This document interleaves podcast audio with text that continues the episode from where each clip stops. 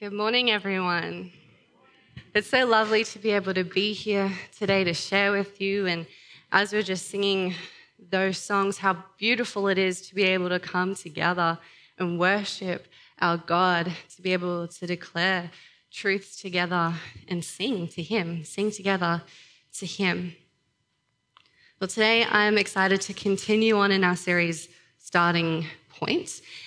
And we, Pastor Ron has been sharing over this theme of looking at where we're starting from this year so that we can go on, keep on going on in this year. And so today I'm going to look at this theme of obedience, remaining obedient. What does that mean? How do we do that? And I've shared on obedience a few times throughout my life in sermons on the theme of obedience.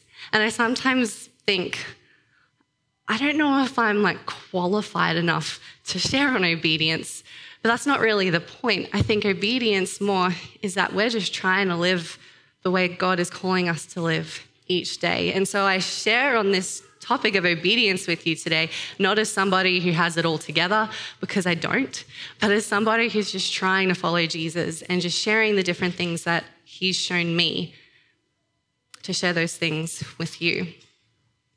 So, obedience is defined on dictionary.com as obeying or willing to obey or complying with, submissive to authority. So, it's about complying, submitting, obeying, willing to obey authority. And automa- automatically, when I look at those words, I see words that people or maybe our culture struggles with. We hear the words comply, submit, obey authority, and some people just cringe. Like you hear that word and you just go, nope, I do not want to submit. I don't want to comply. I don't want to listen to authority. Now, there's some times where that may be appropriate to not comply and not submit. But for the most part, it's important that we do submit and that we do comply to certain authorities. I was thinking about this, and have you ever been in a car overseas? Some of you have. I know my first experience of driving overseas was in New Zealand, which felt pretty similar to Australia because I know, I felt like we had similar road rules. Someone can confirm with me if we do, I don't know.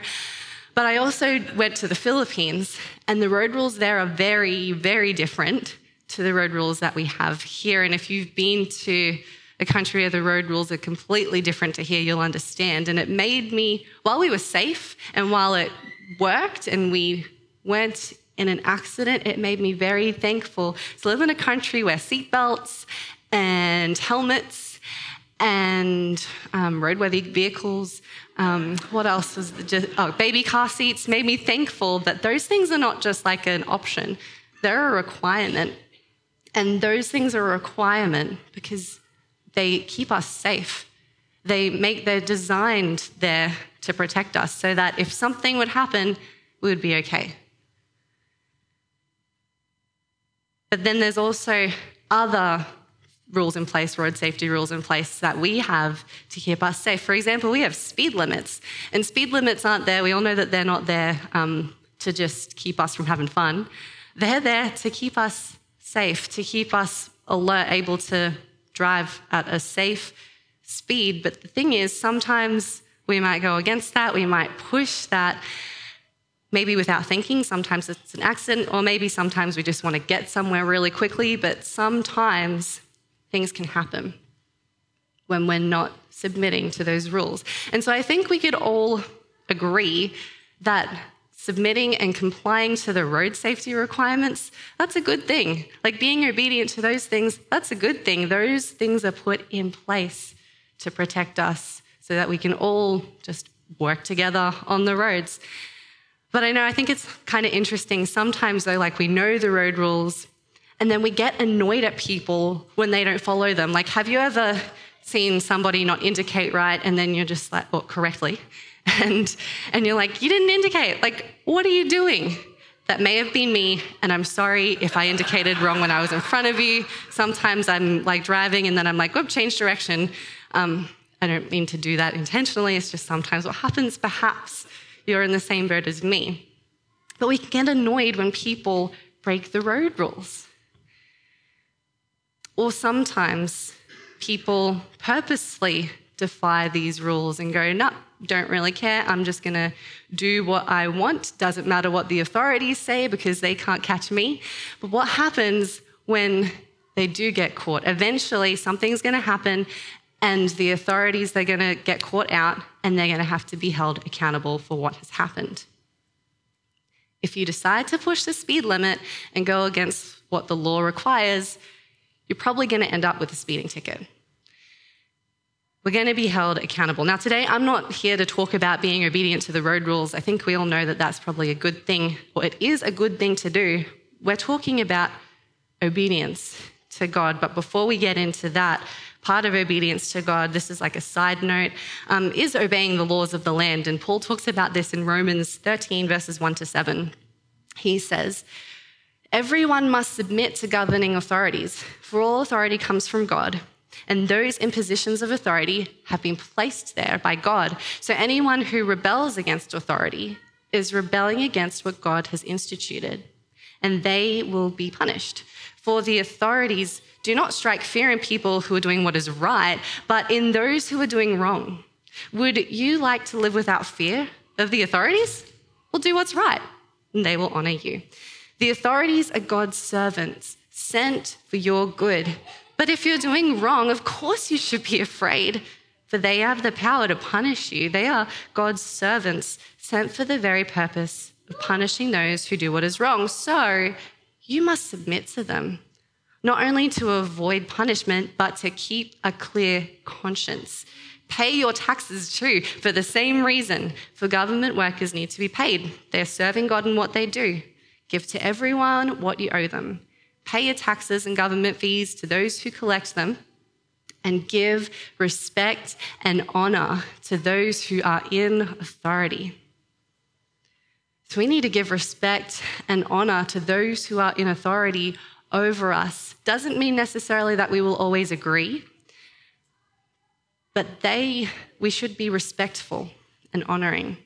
But it is also clear through scripture that there are times when we need to obey God's laws above what the governing authorities is, are calling us to do because we need to obey God rather than men. And so in that case, we need to obey God. And those things will come up over time. But today I wanted us to get thinking about what is it to be obedient to God. So part of being obedient to God is obeying our authorities and obeying God in that. But what does that look like? When it comes to obeying God, God is our creator. God made us, He knows us, He has our best interests at heart. So, why would we not want to obey Him? When I think of obeying God, when I think of obedience to God, for me, it makes so much sense because if you've given your heart to Jesus, if you've said, Lord, I want to follow you for my whole life, then what we're saying is, I want to give up my own ways, and God, I want to obey you, and I'm going to follow you. And so obedience makes sense because that's what we've said that we would like to do. But the thing is, if God, if we haven't done that, then it might not make sense for us to obey God. If we haven't given our heart to Jesus, then it doesn't quite make sense to obey what he said. But the thing is, God is our ultimate authority. Whether we believe it or not, the Lord God is on the throne. Nothing is like him, no one is like him. And one day, every knee will bow and every tongue will confess that He is Lord. And we're going to do that willingly with praise and thankfulness because we have been able to walk with Him and journey with Him. And it's such an amazing moment to stand before Him. Or we'll do that with fear and trembling because we didn't choose to follow Jesus while we had the opportunity to do that on earth. But either way, either way, we're going to recognize who God is. And so, because you're here today, I suspect that you are wanting to follow Him, you're wanting to obey Him, you're wanting to trust God. and seek Him and serve Him with your life. But what does it mean to be obedient to God? What does that mean? I actually asked someone this week that question. I just asked them, What does it mean to obey God? And the first thing that they said was, Well, that's a big question. That's a hard question. And I was like, Well, what, why is that a hard question? And so I gave them a moment to think about it. And their answer, I'll explain in a minute, but it was basically just listening to God and doing what He says. So think to yourself for a moment how would you answer the question, What does it mean to be obedient to God? After they thought about that question, they responded with something like, because I don't remember exactly word for word, but it was something, something like reading the Bible, knowing what it says, and then listening to what it says and doing it. Perhaps your answer was something similar. I think we can get so caught up in what it means to obey God that we feel like it's all these big things that we need to do. Like, if I'm going to obey God, you think of the different people who you've seen who maybe they packed up everything just to follow Jesus and they're on this big adventure and it's like this huge obedience call. But I think obedience is also in the smaller things. It's in our daily, consistent choices that we make, moment by moment. And as we do these things day by day, we'll start to notice or be able to be trusted with the big things that God calls us to do. So, as we think about the year ahead, I want to get you thinking. Start thinking about where you're starting off this year now. What is your starting point in your journey with God this year? And where would you like to be in another 12 months? I know one way to th- look at if you've grown with God is to look at where you were this time last year and where you are now. Have you grown? Do you know more, but do you know Him more? Do you recognize changes in you that He has done in your heart? That's how we know we, he, we've grown. And so, where do you want to go this year? What is your starting point? If we want to grow closer to God, if we want to be obedient to Him, there are things that we're just going to have to start doing. And there's going to be some things that we have to stop doing. So perhaps you want to grow closer to God. You probably already know some things that you need to start and you need to stop. But if we want to love others better, then that there's also going to be things we need to start and stop doing. Perhaps you've started to get some new habits or some new routines because it's a new year. And often when we start the new year, we kind of get these new year's resolution things that we want to try and do and commit to the whole year. How are we going with those if you did have any? The truth is that habits and routines we get consistent in uh, the trajectory for our life at that point. So it's really important that we choose wisely what habits and routines we're actually going to implement into our lives and allow to influence us. Some habits or routines that you might have is you might get up in the morning and read your Bible. A habit or routine you might have without even really thinking about it is waking up, rolling over, and checking your phone. Which one is going to help you draw closer to God? Which one do you want to keep doing? Which one do you need to stop? Jesus put it this way in Luke chapter 9, verse 23. He says, If any of you wants to be my follower, you must give up your, give up your own way, take up your cross daily, and follow me. Daily. Doing something daily is how we get consistent. So think of the daily habits that you, and routines you currently have. How many of those help you pursue Jesus? How many of those help you to love others? How many of those help you to be kind and patient? One thing that I've learned is that obedience is rarely convenient. And so that means obedience to God actually takes time, energy, effort, stepping out of our comfort zones in order to do some of these things. And so, what I wanted to share today were just some things that we can put in place starting now and to continue on into this year to help us become more obedient to God and what that looks like in our life. And so, the first one, it's ones you probably know. Well, if yeah, you probably know about them. The first one is to read and know God's word and to pray. These are things that we all say that Christians should do. Christians, or we think Christians should do. And it's true, we should be doing them. Um, but we should read and know God's word. We should be reading the Bible and we should spend time in prayer. And Jesus did this. See, Jesus knew the scriptures, he taught what the scriptures meant.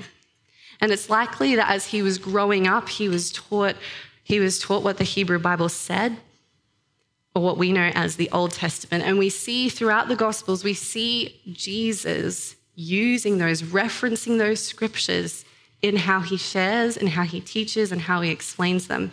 In Luke chapter 4, we read when Jesus was tempted just before his ministry. And three times, Jesus was able to respond back to Satan, who was trying to tempt him, with what the scriptures say. And he could do this because he knew what the scriptures said. If we don't know what the scriptures say, then we can't put, apply that to our lives. So we see Jesus read, know, recite, teach, and use the scriptures to explain what he is saying. And there are so many verses throughout the Gospels that show him doing that. But I wanted to read one from Luke chapter 4, verses 16 to 21. And it says, When he came to the village of Nazareth, his boyhood home, he went as usual to the synagogue on the Sabbath and stood up to read the scriptures. The scroll of Isaiah the prophet was handed to him. He unrolled the scroll and found the place where this was written The Spirit of the Lord is upon me, for he has anointed me to bring good news to the poor. He has sent me to proclaim the captives will be released, that the blind will see, that the oppressed will be set free, and that the time of the Lord's favor is come. And he rolled up that scroll and handed it back to the attendant and sat down. All eyes in the synagogue looked at him intently. Then they began to speak to them. The scriptures you've just heard have been fulfilled this very day. And then continuing in verse 31 to 32, then Jesus went to Capernaum, a town in Galilee, and taught there in the synagogue every Sabbath day. There too, the people were amazed at his teaching, for he spoke with authority. Jesus spoke with authority. He was Jesus, and he knew exactly what he was talking about because he knew it. He read it, but he also lived it out in his actions. We know that he did fulfill what he read from the prophet Isaiah. He did bring good news. He did heal. He did help the blind to see. He knew that it wasn't just a matter of knowing the scriptures, but doing them too. And there are so many other verses that show that, but we also see Jesus pray. We see Jesus pray a lot. And so, just a few references Luke chapter 5, 16, Jesus often withdrew to the wilderness for prayer. Or Matthew 14, 23, after sending them home, he went up into the hills by himself to pray. Night fell while he was there alone. Mark 1:35. Before daybreak the next morning, Jesus got up and went out to an isolated place to pray. Jesus made sure that no matter what was going on in his life, he found time or made time to pray alone, to take a walk, take a step back, and just be alone and pray. Are we consistent in this? And if you're a Christian, it's likely that you already know you're meant to be reading the Bible, you're meant to be praying. There's verses about prayer like 1 Thessalonians 5:17 which says never stop praying. And so we might know that we're meant to do this, but how are we going with that? Perhaps you are really good at spending time in the Bible, spending time reading it, meditating on it. You're really good at spending time in prayer. And perhaps that's something that you want to start to get consistent in this year. Start to make a daily daily habit, daily part of your routine. So, how do we go with those few things? If you don't know how to read your Bible or you don't know how to pray, that's okay because you can learn and we can show you how to do that. Our Bible studies are starting up again, and that's a perfect opportunity and perfect place to learn how to read the Bible. Or another place is prayer meetings. If you're not sure how to pray or praying out loud makes you nervous, that's okay because it's something that you can learn to do. And I'd encourage you to join and be part of prayer meetings because they're a place and an opportunity where we learn how to pray and what it looks like to talk to God. When I first gave my heart to Jesus, I didn't know how to pray or how to read the Bible. But one thing I started to do was to go to the Saturday morning prayer meeting that happens here at 7 a.m. every Saturday. And that was a place where I learned how to pray. I didn't always pray out loud because that was scary because there were people there. And what if I said the wrong thing? But as I started to go, I started to learn how to pray. And there will be some moments which maybe you can relate where I really felt the Holy Spirit speaking to me, saying, You should pray. You need to pray. And then I'd be like, I can't speak because that's a bit scary. And then I wouldn't pray, but I'd just pray in my head. While that's okay, I think those were opportunities for me to grow and learn how to pray more.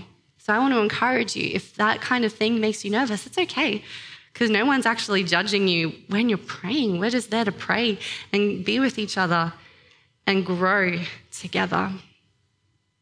But Jesus also teaches us how to pray. He taught his disciples how to pray, what we call the Lord's Prayer. And you can find it in Matthew chapter 6, verses 9 to 13. Jesus says, Pray like this Our Father in heaven, may your name be kept holy. May your kingdom come soon. May your will be done on earth as it is in heaven. Give us today the food we need and forgive us our sins as we have forgiven those who sin against us and don't let us yield to temptation, but rescue us from the evil one. That's how we can learn how to pray too. And so, if we can get consistent in these few areas and be intentional about our time learning and reading the Bible and intentional in prayer, then we're going to start to notice changes in us. We're going to start to notice that we are going to see things, learn things, and we're going to want to be obedient in that. Because how can we obedient, be obedient to God if we aren't reading the Bible for ourselves? We're not, not going to know what we're meant to do. And so there's those two things there's read the Bible and pray, or know the Bible and pray. But then the next thing is just do. Just do it. Just go, serve, and love. See, obedience, there's, there's so much that we can learn, those, those important habits that we need to have so that we can grow and know more about God. But then there's other things where we need to use our gifts and have those opportunities to do what God's word says because we aren't called to just sit and soak. We aren't called to just keep on learning and doing nothing with what we've learnt. There's a whole heap of good stuff that we can listen to and a whole heap of good stuff that we can read. But if we aren't doing, if it's not coming out as action, then are we really obeying? James, chapter, James wrote this in James chapter 1, verses 22 to 27. He says, But don't just listen to God's word. You must do what it says, otherwise, you're only fooling yourselves. For if you listen to the word and don't obey it, it's like glancing at your face in a mirror. You see yourself, and then you walk away and you forget what you look like. But if you carefully look into the perfect law that sets you free, and if you do what it says and don't forget what you heard, then God will bless you for doing it. If you claim to be religious, but you don't control your tongue, you are fooling yourself and your religion is worthless. Pure and genuine religion in the sight of God the Father means caring for orphans and widows in their distress and refusing to let the world corrupt you. There are many people who would call themselves Christians and they can quote Bible verses. They'll be in at church every Sunday, but then when it comes down to doing what it says, sometimes they can be mean. like, you might know people like this. I had a friend sharing with me once that um, she would go to work and she would. Um, just serve different people each day at work, and there was this one person who would come and they would be really rude and basically mean. But then they met them somewhere else and turns out that they were a Christian. But that kind that doesn't add up because if we're reading the Bible and doing what it says, it means that we're going to be loving. It means that we're going to be kind and generous and compassionate. I know for me, I'm not perfect and I have moments, and sometimes I will lash out in those times. But that's where we have to come back to the starting point and ask God for forgiveness and come back to what it is to love Him, to serve Him, to love others. We're meant to be different to the world. We're meant to shine bright like stars, as Philippians talks about. We're meant to be loving. Jesus put it this way in Matthew chapter 7, verses 17 to 20 A good tree produces good fruit, and a bad tree produces bad fruit. A good tree can't produce bad fruit, and a bad tree, tree can't produce good fruit. That's a tongue twister. So every tree that does not produce good fruit is chopped down and thrown into the fire. Yes, just as you can identify a tree by its fruit, so you can identify people by their actions. So, what kind of fruit are we producing in our lives? Do those around us know that we love them? Do those around us know that we follow Jesus because of our love, by the way that we talk, by the way that we share? James wrote in James chapter 2, 14 to 17, What good is it, dear brothers and sisters, if you say, I have faith, but you don't show it by your actions. Can that kind of faith save anyone? Suppose you see a brother or sister who has no food or clothing and you say, Goodbye, have a good day, stay warm and eat well, but you don't give any that person any food or clothing. What good does that do? See, faith by itself isn't enough unless it produces good deeds. It is dead and useless having faith and reading the Bible and praying and being in church doesn't mean much unless it is shown in how we live. If it doesn't impact how we treat each other. Loving others is not a natural thing that we just do, though. See, naturally, I want well, I want. I want my own way. I want things to work out as I have them planned. And as soon as something doesn't go according to my plan, I know for myself, and my husband would agree, that I get a little bit cranky. And sometimes that comes out. Other times I'm able to take a big breath and go, it's okay. Doesn't have to be my own way. Naturally, loving others and, and taking interest in others is not something that we do, but Jesus helps us to do that. Jesus shows us how to do that. Jesus has given us the perfect example in that. And he talked about it when talking with the religious leaders in Matthew 22 35 to 40. It says, One of them, an expert in religious law, tried to trip him up with this question Teacher, which is the most important commandment in the law of Moses? And Jesus replied, you must love the Lord your God with all your heart, all your soul, and all your mind. This is the first and greatest commandment. A second is equally important love your neighbor as yourself. The entire law and all the demands of the prophets are based on these two commandments. Love your neighbor as yourself. Love God with everything that you have, and then love others as you love yourself. It's this practical kind of love. It's this love that meets needs. It's this love that checks in on each other. It's what Paul talked about, 1 Corinthians chapter 13, 1 to 7. If I could speak all the languages of earth and of angels, but I didn't love others, I would only be a noisy gong or a clanging cymbal. If I had the gift of prophecy and I understood all God's secret plans and possessed all knowledge, and I had such faith that I could move mountains, but I didn't love others, I would be nothing. If I gave everything I have to the poor, and if I even sacrificed my body, I could boast about it. But if I didn't love others, I would have gained nothing. Love is patient and kind.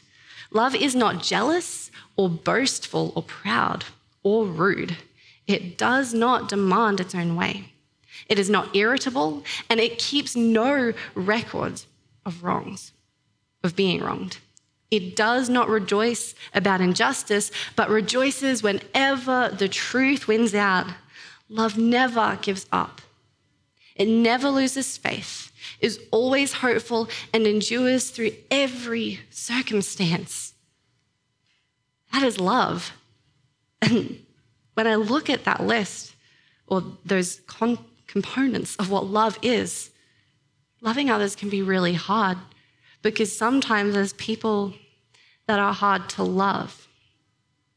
Or sometimes it's just me and I'm feeling irritated and my response can't be so, it doesn't always come as one of love. See, we can, or I can go to church, I can tithe, I can serve, I can preach, but if I don't love people, then I've missed the point. And if we don't love others, then we've missed the point because love changes everything. It's this love that we've been reading about and we've been talking about every week. We've been talking about today. It's this love that Jesus has for us.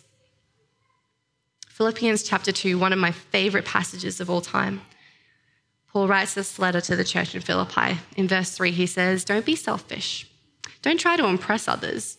Be humble, thinking of others as better than yourselves. Don't look out for only your, for only your own interests, but take interest in others too. Loving others means pausing in conversation and not talking about ourselves so much, but taking genuine interest in what others have going on in their lives, genuine interest in what they like, genuinely caring for each other in love. It's the way Jesus loves us, caring so much for us and our interests. Continuing in verse 5, it says, But you must have the same attitude that Christ Jesus had. Though he was God, he did not think of equality with God as something to cling to. Instead, he gave up his divine privileges. He took the humble position of a slave and was born a human being.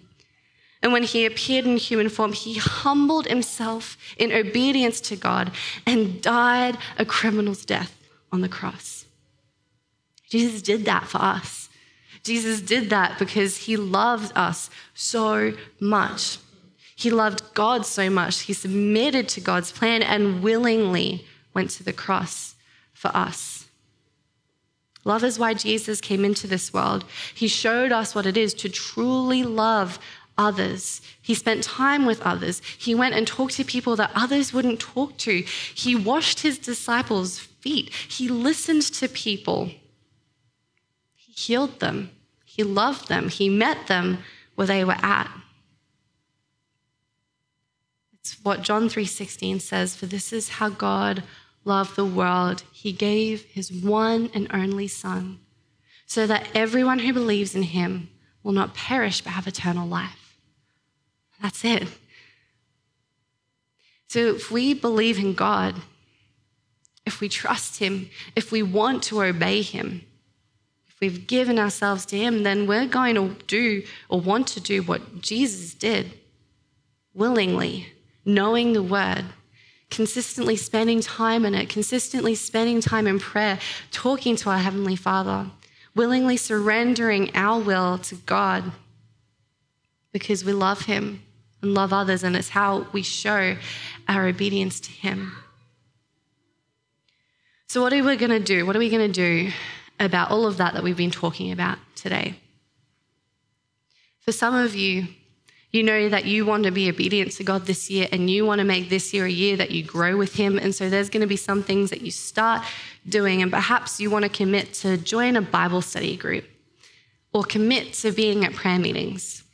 For some of you, it might be I'm going to commit to serving and going to use my gift in whatever area that is because I want to love others as I serve, as I help out in Sunday school or creche or on whatever, whatever part it is. Because that's a way that we can really love each other and invest into the people around us. In your sermon notes, there's a space at the bottom if you've got your sermon notes today.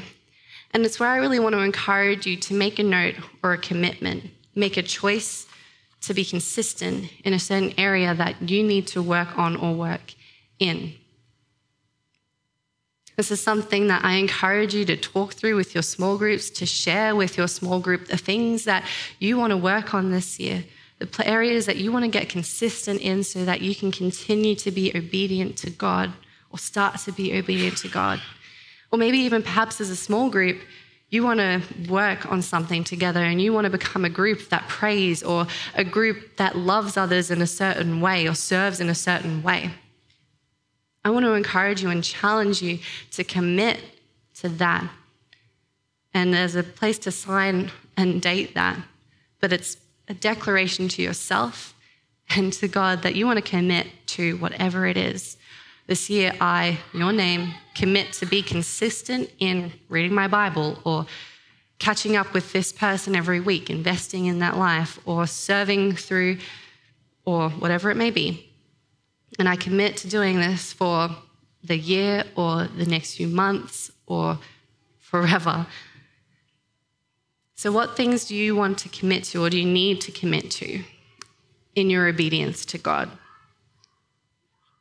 I want to finish with John chapter 15, verses 9 to 17. And it's a passage, John chapter 15 just hits me every time I read it. But verses 9 to 17, Jesus says this I have loved you, even as the Father has loved me. Remain in my love. When you obey my commandments, you remain in my love, just as I obey my Father's commandments and remain in his love. I have told you these things so that you will be filled with my joy. Yes, your joy will overflow. This is my commandment love each other in the same way that I have loved you. There is no greater love than this to lay down one's life for one's friends. And you are my friends if you do what I command. I no longer call you slaves because a master doesn't confide in his slaves. No, you are my friends since I have told you everything that the Father told me, you didn't choose me, I chose you. I appointed you to go and produce lasting fruit so that the Father will give you whatever you ask for using my name. This is my command love each other. Will you commit to that, to loving God, to loving each other, and whatever that looks like for you this year? Will you pray with me? Lord God, I thank you. We thank you so much for your great love for us, that, that you have demonstrated to us what love is by sending your son Jesus. That you loved us so much that you saw where we were at, recognized our, our deep need of you, that you made us because you loved us, because you wanted us to be with you where, wanted us to be where you are. And God, I pray for each one of us, wherever we are at, listening in person or online, that God, I know that you can meet us wherever we are at today. I pray that our hearts would be listening to you, ready to respond to you in whatever that looks like. God, I pray that you would convict us of the things that you want changed in our hearts and in our lives, things that we need to start doing, things that we need to stop doing. And may we be willing to put those aside, willing to obey you so that we can be people of salt and light, so that we can be people who love others. Lord, I thank you for what you're going to do as we submit to you in that way this year. And Father, if we're struggling in certain things, trying to figure out what that means or or more of who you are. God, I thank you that you can reveal yourself to us, and I ask that you'll continue to do that now. So just pray these things in Jesus' name. Amen.